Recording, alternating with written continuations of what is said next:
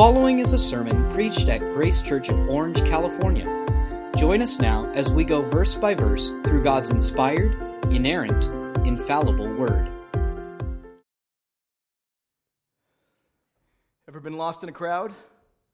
It happens to people. It can be frightening and it can be, you know, scary. And today we read of a time when Jesus, at age 12, was lost in a crowd.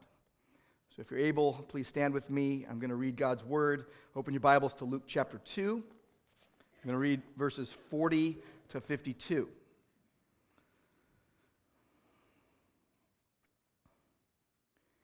And the child grew and became strong, filled with wisdom, and the favor of God was upon him.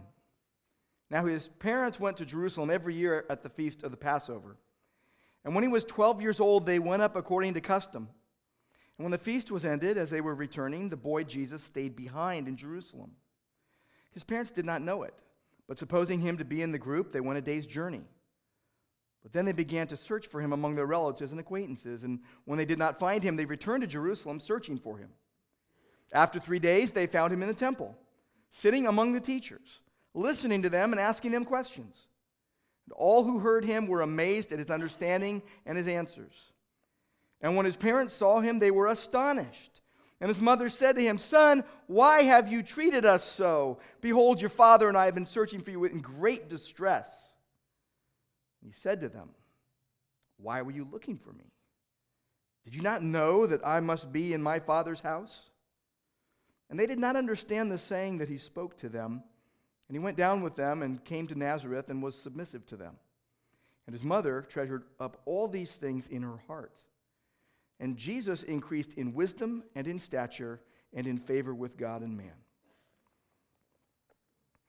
Lord, I thank you for this day and for this privilege you've given for us to gather and to open your word and to sing your praise. Pray, Lord, that we would see the glory of Christ in this passage of Scripture. That we would have the joy of Christ as we contemplate its truths. And by your Spirit and by your word, you would transform our hearts all for your glory. And we pray in Jesus' name, amen.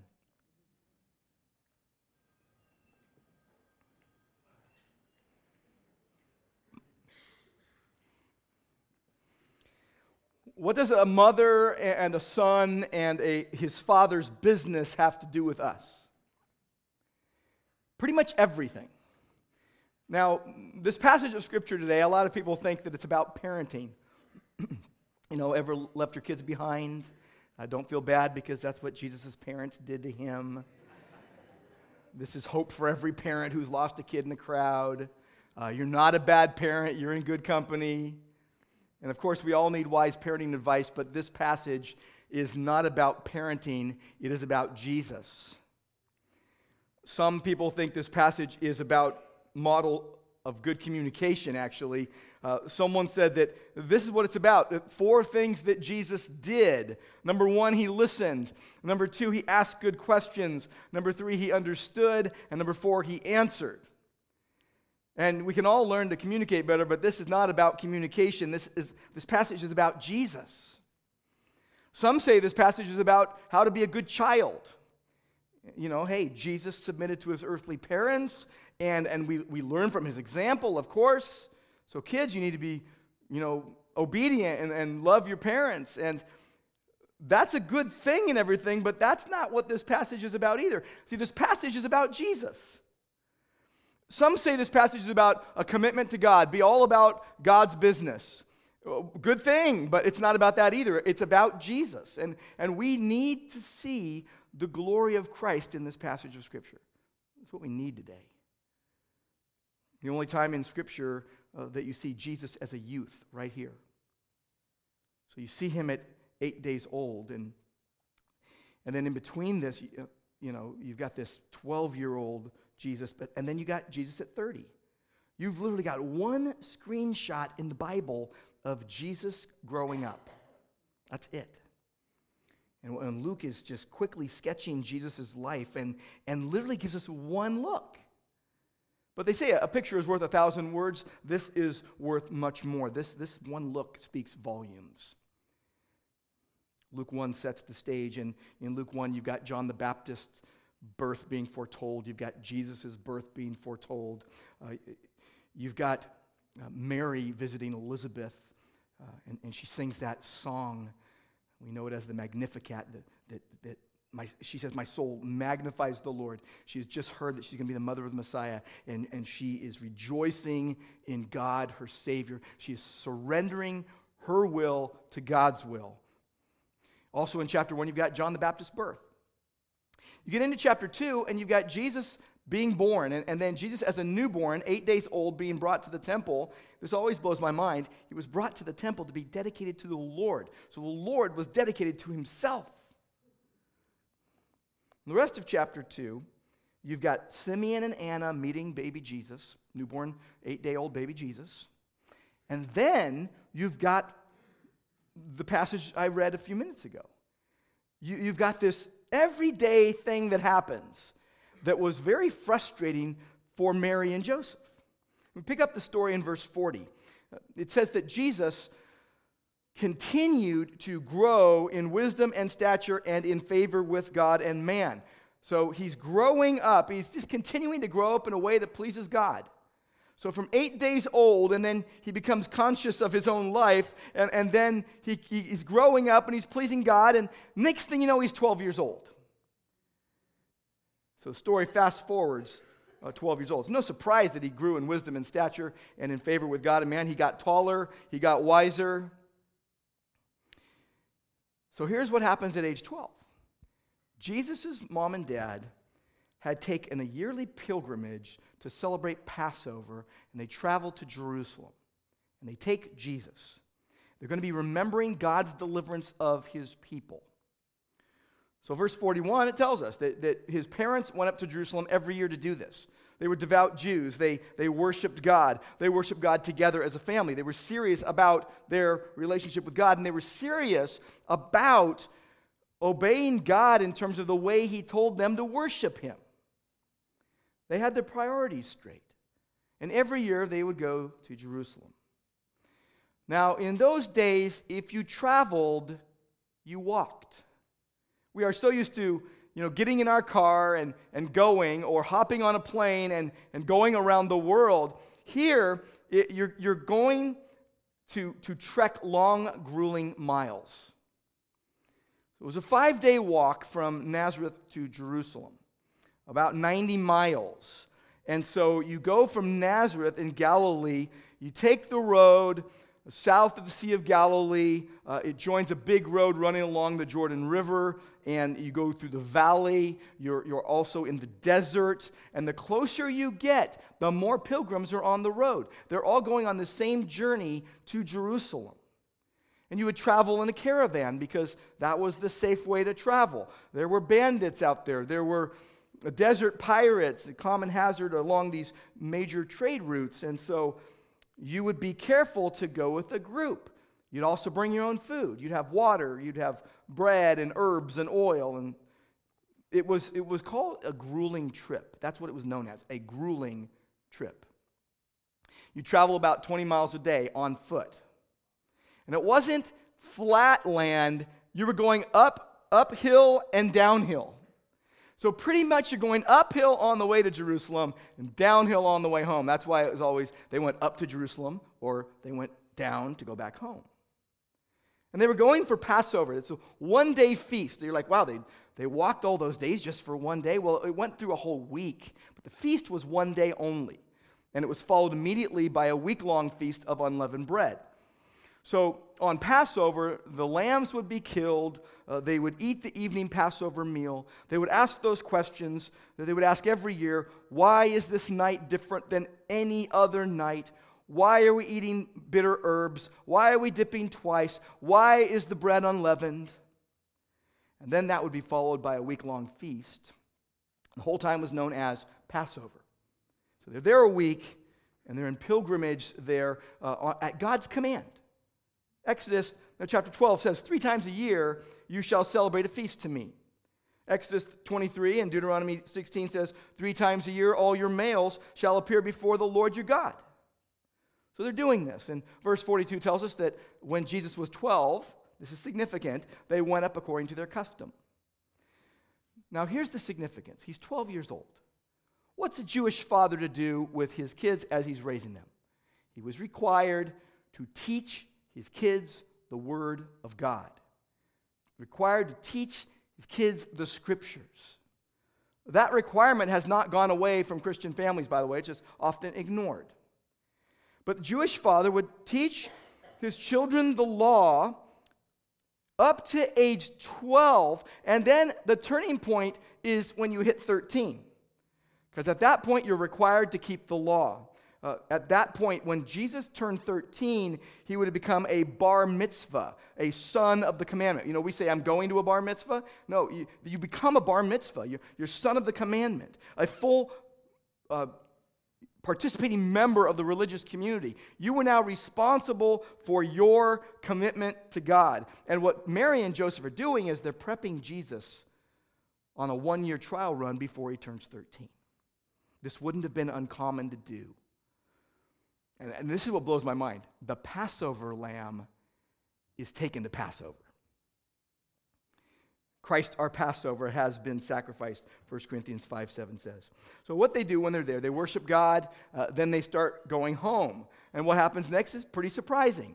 Now, his mom and dad don't know what's going on. We know because we can read the story. But verse 43 says, The feast is over. They're starting to head on back home. And the boy Jesus, the 12 year old Jesus, stays behind in Jerusalem. And his parents don't know about it. And they, they figure he's in the group. They got a big group of, of family and extended family and friends and relatives and others. And so they're not thinking anything about it. They're just going along on the way home. And at some point in time, they realize he's missing. This is, you know, Home Alone first century style, okay? Now, almost every one of us has a story about being left behind, right? And you go, oh, when I was a kid, this happened, or, you know, me, my, my, my left behind stories are like all present day. Here, here's how one of them goes. You know, I, I, get done with church, I go to all three services, and I hang out with people, talk, and then I walk out to the parking lot to find my truck, and it's not there. and I call my family, oh, we, we needed it. We've left you to fend for yourself. Can someone please pick me up? Can someone give me a ride home? Some of you have given me a ride home before.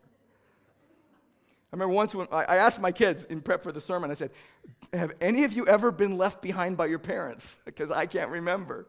And my son Michael, our son Michael, says this. He goes, Remember when I was younger, you left me at basketball team pictures? Now, I was the coach, okay? So I was in charge of the whole team. I had a good excuse, right? Come on.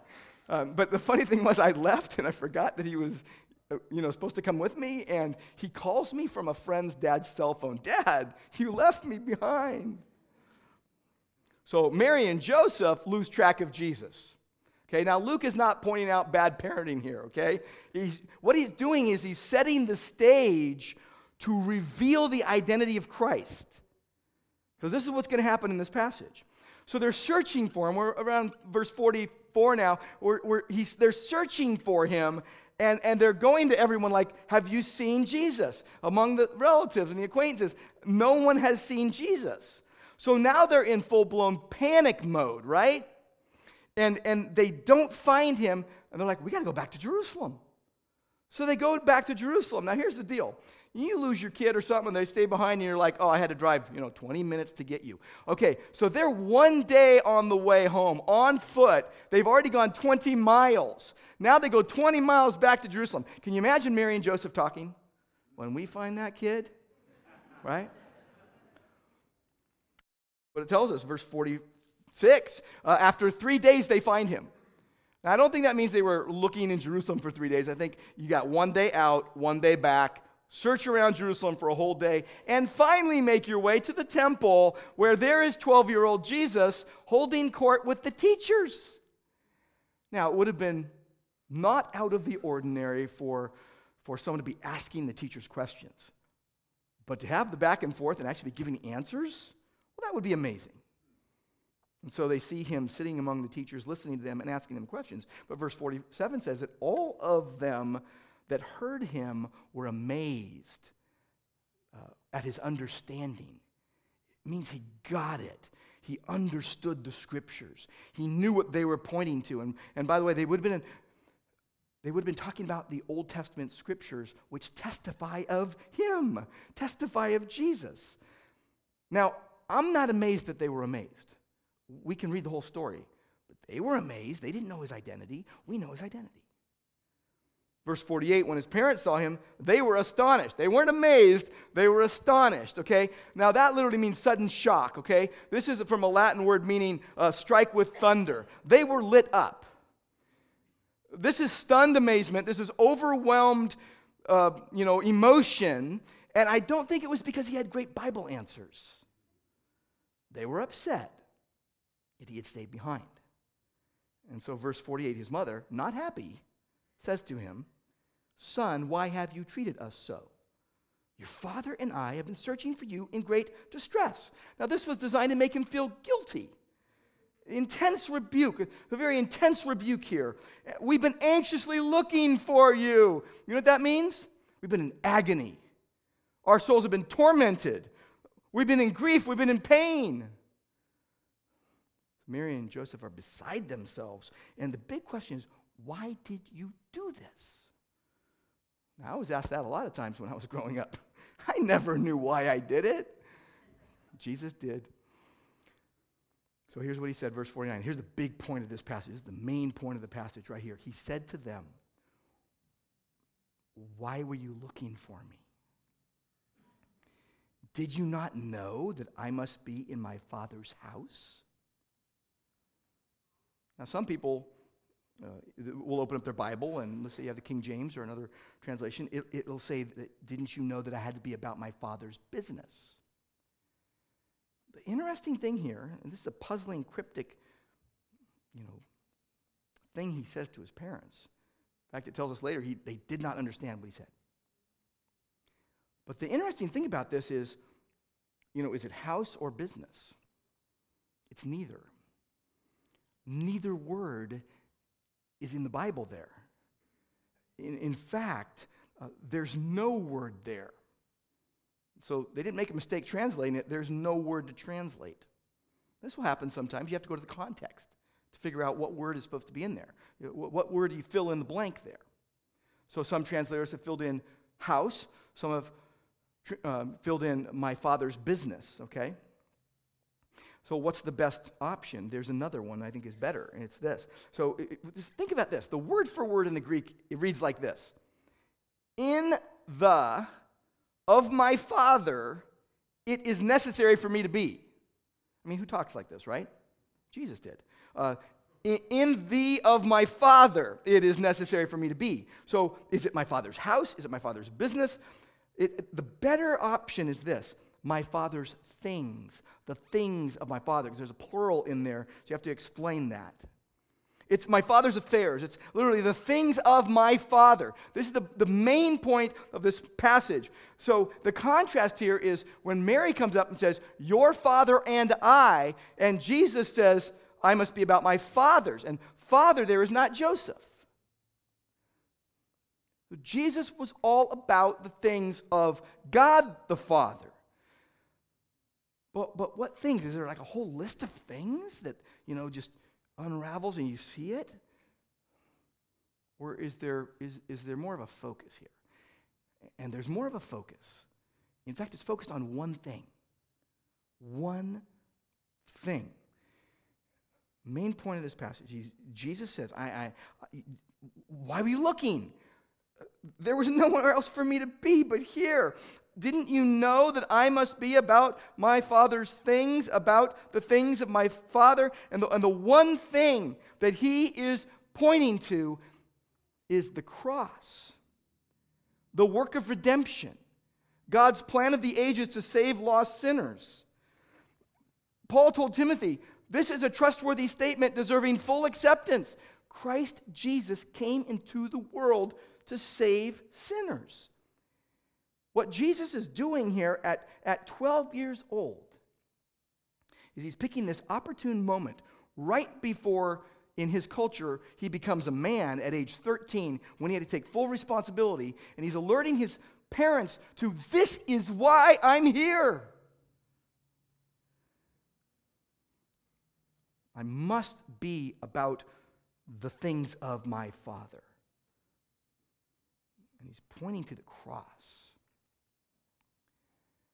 You know, this is the first time in the Bible that anyone claimed that, that God was his personal father. No one would talk like this.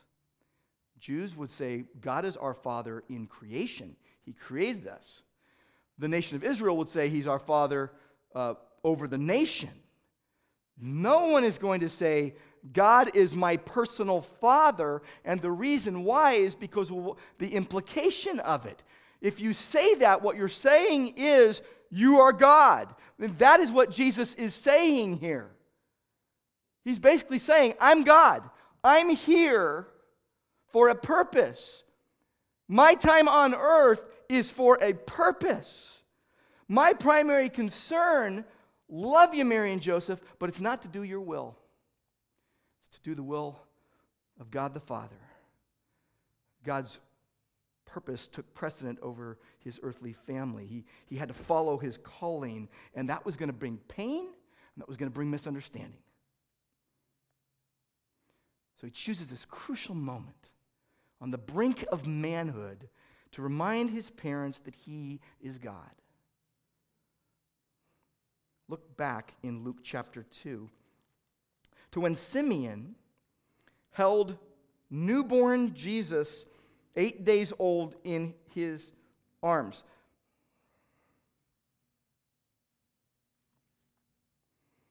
Verse 28 took him in his arms, blesses God and he says this Lord, now you are letting your servant depart in peace according to your word, for my eyes have seen your salvation. The prophets had been promising over and over again. God had spoken through the prophets to say salvation is coming. And Simeon is declaring salvation is here. My eyes have seen your salvation that you prepared in the presence of all the peoples, a light for revelation to the Gentiles and for glory to your people Israel. There is no one else he could be referring to but God Almighty here, and he's holding eight day old Jesus in his arms. And his father and mother marveled at what was said about him, and, and Simeon blessed them and said to Mary, his mother, Behold, this child is appointed for the fall and rising of many in Israel. This is about the cross. For a sign that is opposed. That's about the cross. And then he said, A sword will even pierce your own heart, and it's going to reveal the thoughts of many hearts. It's all about the cross and all about how some are going to receive Christ and some are going to reject Christ. He will be killed at Jerusalem, he will rise after three days. He had to be about his Father's things. This is the first saying of Jesus in the New Testament. It's the first time anything is recorded as coming out of his mouth. Why were you looking for me? You didn't know where to look. There was no other place for me to be. He's pointing them to the cross. He said, I, I had to be there. I didn't have an option. I didn't have a choice. It was a necessity. It was binding on me. It had to happen. In fact, when, when he says, I, I had to be or I, I must be, that gets followed up in other places in the Gospels, and especially in the Gospel of Luke. That's very significant wording. In Luke 4 43, he says, I must preach the kingdom of God, for I was sent for this purpose. In Luke 9 22, the Son of Man must suffer many things, be rejected by the elders, chief priests, and scribes, be killed, and raised on the third day. Luke 13 33, I must journey on today and tomorrow and next day, for it cannot be that a prophet should perish outside of Jerusalem. In Luke 17 25, I must suffer many things and be rejected by this generation. In Luke 22 37, he says, What is written must be fulfilled of me. And then he quotes Isaiah 53 12. He was numbered with the transgressors. And he says, That which refers to me has its fulfillment. He's talking about the cross. In Luke 24 7, after the cross, after the resurrection, before he is ascended to the Father, he is speaking to these two disciples on the road to Emmaus, and here's what he says The Son of Man, didn't you know? The Son of Man must be delivered into the hands of sinful man and be crucified and the third day rise again? In Luke 24 26, he says, Was it not necessary for the Christ to suffer these things and enter into his glory? He is talking about the cross. I had to be in my father's house. He knew who he was. He knew who his father was. God the Father. This is talking about the incarnation. God becoming man in the person of Jesus Christ. 100% God, 100% man. Here you have the God man at 12 years old. The Lord Jesus Christ, the sovereign Savior of the world, who came to earth to die for sinners, long before the cross, telling his parents, This is what you need to know right now. And he's doing it respectfully. He's not trying to hurt them. What he is doing is he is foreshadowing his future and theirs. And he's doing it in the temple.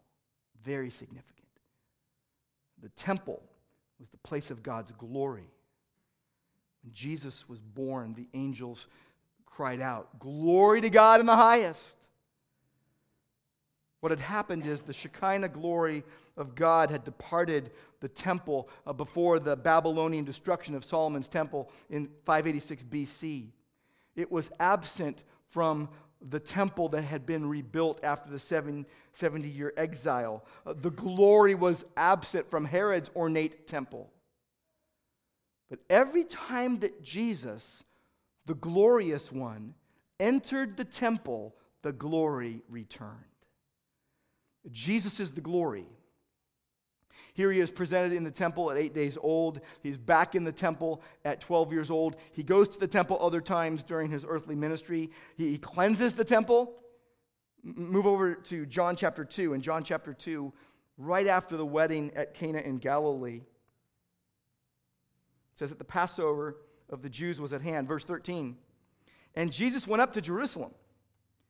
In the temple, he found those who were selling oxen and sheep and pigeons, and the money changers sitting there, and making a whip of cords, he drove them all out of the temple with the sheep and the oxen.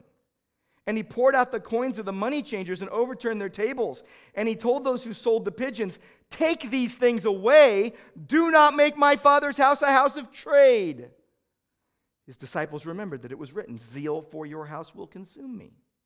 And so the Jews said to him, what sign do you show us for doing these things? Like, why are you messing up our business? And Jesus answered them, Destroy this temple, and in three days I will raise it up. And they're thinking, he's talking about the physical temple. They say, It's taken 46 years to build this temple, and you're going to raise it up in three days? But he was speaking of the temple of his body. Christ is the glory. He says, When therefore he was raised from the dead, his disciples remembered that he had said this, and they believed the scripture and the word that he had spoken. Go over to John chapter 18. In one verse, John 18, verse 37. Here you have him back in the temple area before the cross, and he is being grilled by Pilate. And Pilate says to him in verse 37, John 18, 37, So you're king. Jesus answered, You say that I'm a king. For this purpose I was born, and for this purpose I have come into the world to bear witness to the truth. Everyone who is of the truth listens to my voice. He's talking about those who would believe in him for eternal life because he came for the cross. Verse 50 tells us that at that moment in time in the temple, that day when he's 12 years old, they didn't understand what he was saying. They didn't understand the saying that he spoke to them. And that became very common among those who followed Christ. This first of many times that they, people did not understand what Jesus said. And, and, think of his mom and dad. In spite of all the indicators, they had missed it. Uh, announcements of his birth in Luke 1 and the angel's message in, in Luke 1 and prophetic pronouncements about him and, and, and 12 years had passed, and they're living life quietly under the radar. They weren't thinking about God's plan of the ages for the salvation of the lost. What they were thinking is, why did our son give us such a fright? And I love what happens next. Look at verse 51. I love this. It tells us, He went down with them and came to Nazareth and was submissive to them. He just goes home and, and just lives life as a normal 12 year old.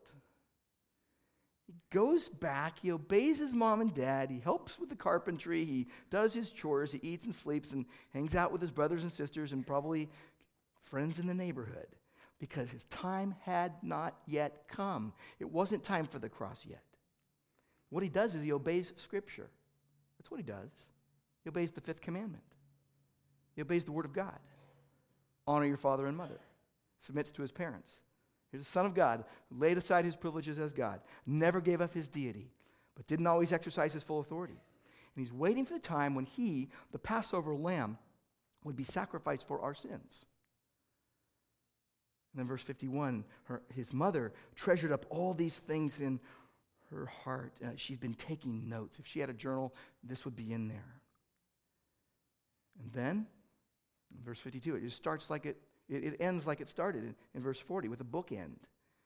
Verse 52, and Jesus increased in wisdom and in stature and in favor with God and man. On the way to the cross. On the way to the cross that he just reminded them of. Uh, so you got this brief post in 12 year old Jesus' life, and it points us to one thing his death. His death for us. I want to point out some gospel takeaways based on this one thing.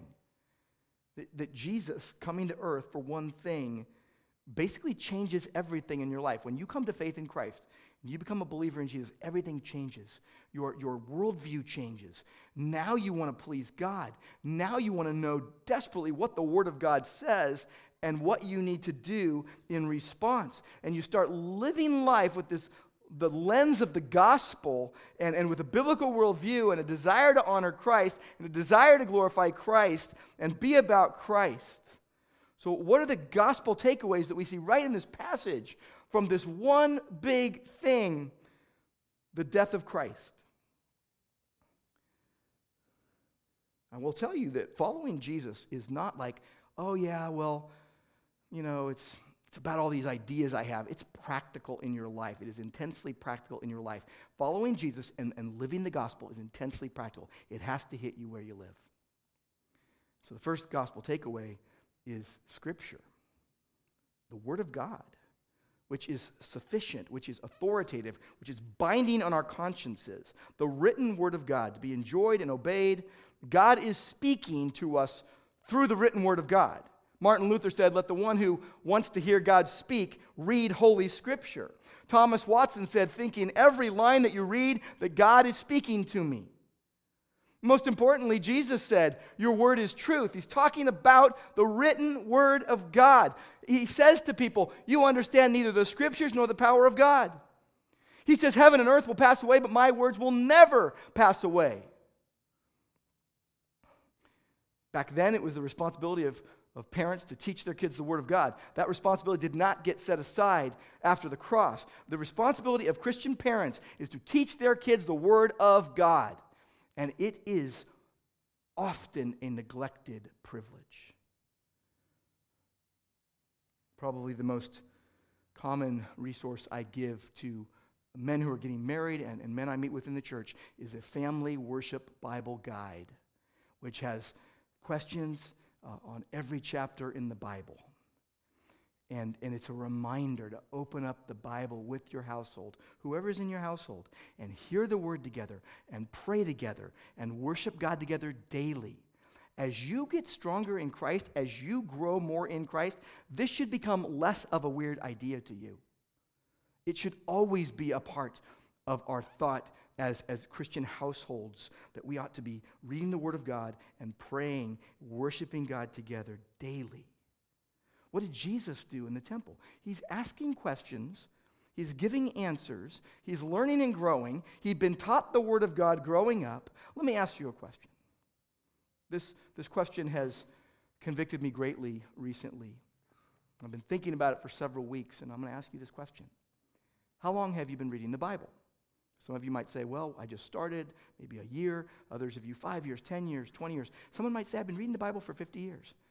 So here's my second question when was the last time one of your opinions changed? When was the last time, from, from reading the Bible, one of your opinions or your thoughts or your attitudes actually changed? And if you're at a loss right now and you're like, I don't remember, then you're probably approaching the Word of God as you're over it versus being under it and, and, and letting God, the Holy Spirit, transform your life by it. In Scripture, we have God's revelation of Himself, and as a believer reads the Bible, they receive from the Spirit of God what is known as illumination. This is how you understand the Word of God. But we are also to be meditating on the Word of God, thinking it over in our minds, living with it, chewing it. It literally means, meditation on the Scriptures literally means muttering to yourself the Bible. Like you walk around muttering the Bible to yourself. It, it gives, the Bible gives you a God centric orientation in life, a Christ focused orientation in life, a heart fixed on Christ. So, Scripture is the first thing you see here. This is what Jesus obeying Scripture is teaching. Jesus being taught Scripture by his parents, and even him interacting with the teachers who are talking about Scripture that points to him. Secondly, it's about incarnation. Uh, there's a gospel takeaway with incarnation. Remember, he's not Joseph's son. The eternal Son of God come down from heaven under the authority of God the Father. Uh, in Luke 1:32 it says he is the son of the most high. He in Luke 1:35 he is the son of God. It means he is equal to God. Here's God breaking into human history and sending the savior of the world. Thomas Watson said he lay in a manger that we might live in paradise. He came from heaven that we might that he might bring us to heaven. And what was all this but love? If our hearts are not rocks, this love of Christ should affect us. So here's Jesus alerting his family early on why he came to earth, why the incarnation, uh, centuries of prophecy condensed into a young life. Almighty God, as one writer put it, contracted to a span. The incarnation is huge. It's God with us. John Wesley on his deathbed, March 2nd, 1791, his family's by his side. Uh, here's the words he mustered the strength to say The best of all is God is with us. Jesus said, I am with you always. Paul says, Christ lives in me. Best thing about you, if you're a believer, is Christ in you, the hope of glory. Best thing about you. Incarnation is important. Number three, honor is important here. Uh, Jesus had a priority commitment to God the Father over love for family. But in Luke 14 26, what you see is that you're supposed to love your family a lot. You're supposed to love Jesus more. So, love for Christ is never an excuse to abandon your family or neglect your family. The lordship of Christ leads you to love your family. This is why it's such a strong word in 1 Timothy 5 8 in the context of caring for widows, when it says, If anyone does not provide for his own house, his own relatives, especially for the members of his own household, he is denied the faith and is worse than an unbeliever. You honor God by honoring your parents. This is the fifth command.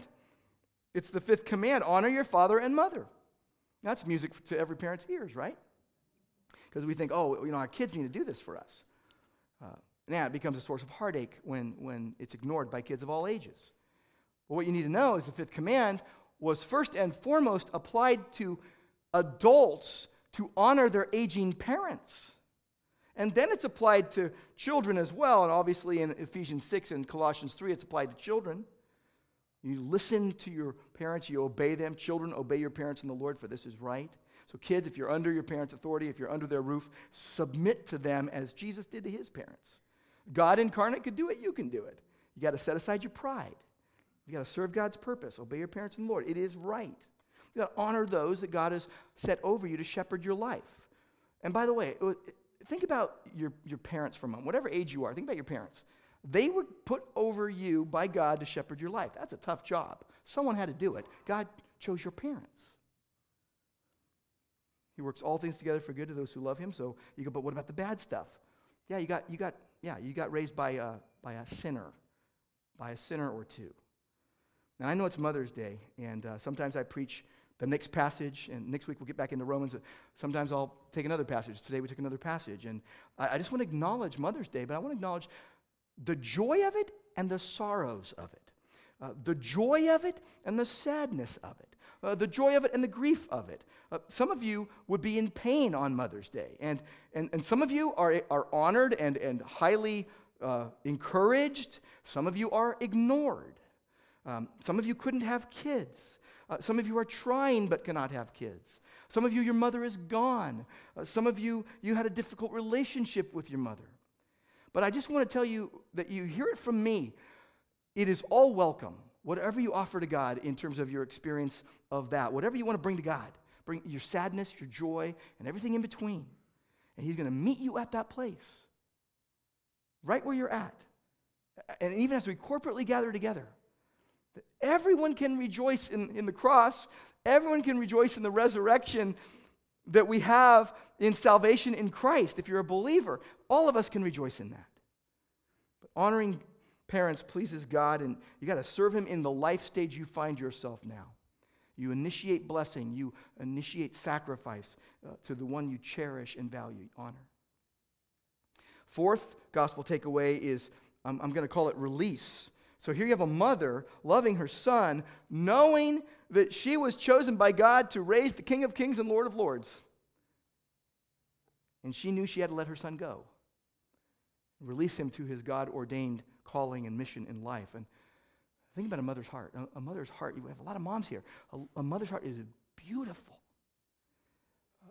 But moms, you know, I don't have to remind you, but you're, you're, you're raising wicked little sinners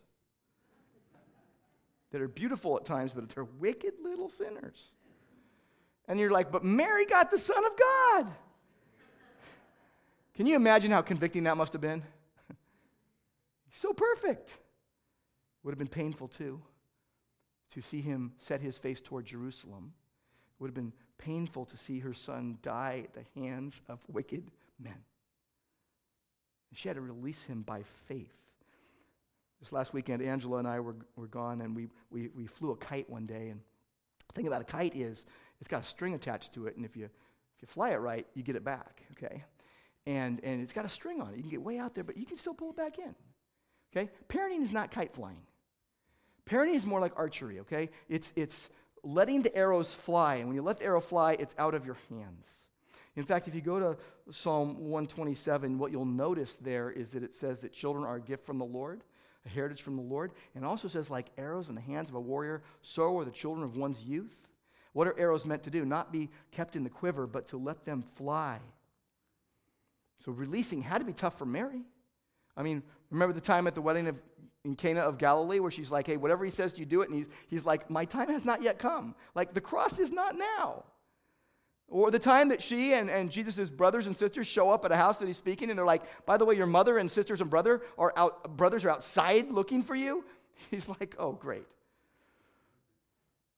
She would have remembered. She would have remembered many moments. Um, uh, the most heart wrenching would be seeing him die on the cross, and, and here is Jesus looking down uh, at his mother from the cross, and he says to John, uh, Behold your mother one of the beautiful, most beautiful spots in Scripture. And, and he says uh, to Mary, Behold your son. He's going to take care of his mom. But she had to get out of the way and let it happen, right? If you want to see the glory of Christ applied practically in your life, you want your loved ones in Christ to as well. You got to get out of your own way to let it happen. You got to examine your heart. Uh, we give ourselves all sorts of names nowadays as parents. Um, there's the helicopter parent that hovers all the time is right there, kind of controlling things. You got the submarine parent, you can't find them, they're just absent. Uh, you got the bulldozer parent that's like, we're going. But what you want is a beautiful balance of being a vessel of God's grace. That's what you want. What, what you want is to know that you're not the pilot controlling uh, the vehicle, you're a passenger and God's the pilot, and you're to be appropriately engaged. You can't control every situation. You've got to let the arrows fly and release them to God. Uh, not in the lives of two and three year olds, by the way, just, you know, as they grow older. Last thing, number five, the cross. That one thing that Jesus was here on earth for. So Jesus appropriately is laser focused on the cross at a young age under his parents' authority while the plan is unfolding. The God man knew why he came to earth. He came to die for sinners. Uh, his face was set towards Jerusalem's cross and his Father's saving purposes, and the cross is the glory. In John chapter 10, Jesus says something very significant. In verse 17 and 18, he says, I lay down my life that I may take it up again. No one takes it from me, but I lay it down of my own accord. I have authority to lay it down, I have authority to take it up again, and this charge I received from my Father. And maybe you're like Jesus' parents today, you're not understanding it, uh, lost in a crowd, spiritually speaking. I just want you to know the gospel message is for everyone to hear, to respond to. Jesus uh, died in our place. He shed his blood. He paid the penalty our sins deserved. He was buried. He, he rose on the third day. He ascended to the Father. He is coming back to judge the living and the dead. You need to trust in the Lord Jesus Christ, and you will be saved. Your sins will be forgiven. You will have peace with God forever, secured in Christ. Uh, you'll be right with God. And, and, and, every Christian says this that was God's doing. God saved me. I didn't save myself. It's to the praise of the glory of His grace. If you're lost today, Jesus is the answer to your lostness. Isaiah 66 13 says this As one whom his mother comforts, so I will comfort you. You shall be comforted in Jerusalem. That's a beautiful picture. You know what Isaiah is saying? Salvation is coming. What we say today is salvation appeared. Believe in Jesus.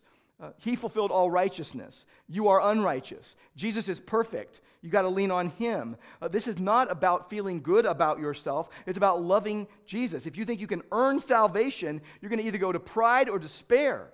You need to receive God's mercy and grace in Christ, and you will have hope. You need to say, I am unable. But the gospel tells me Jesus met my need at the cross. God is our parent. He never loses us. He seeks us. He finds us. He always knows where we are. He, he seeks for the lost. He brings back the scattered. He's our good shepherd.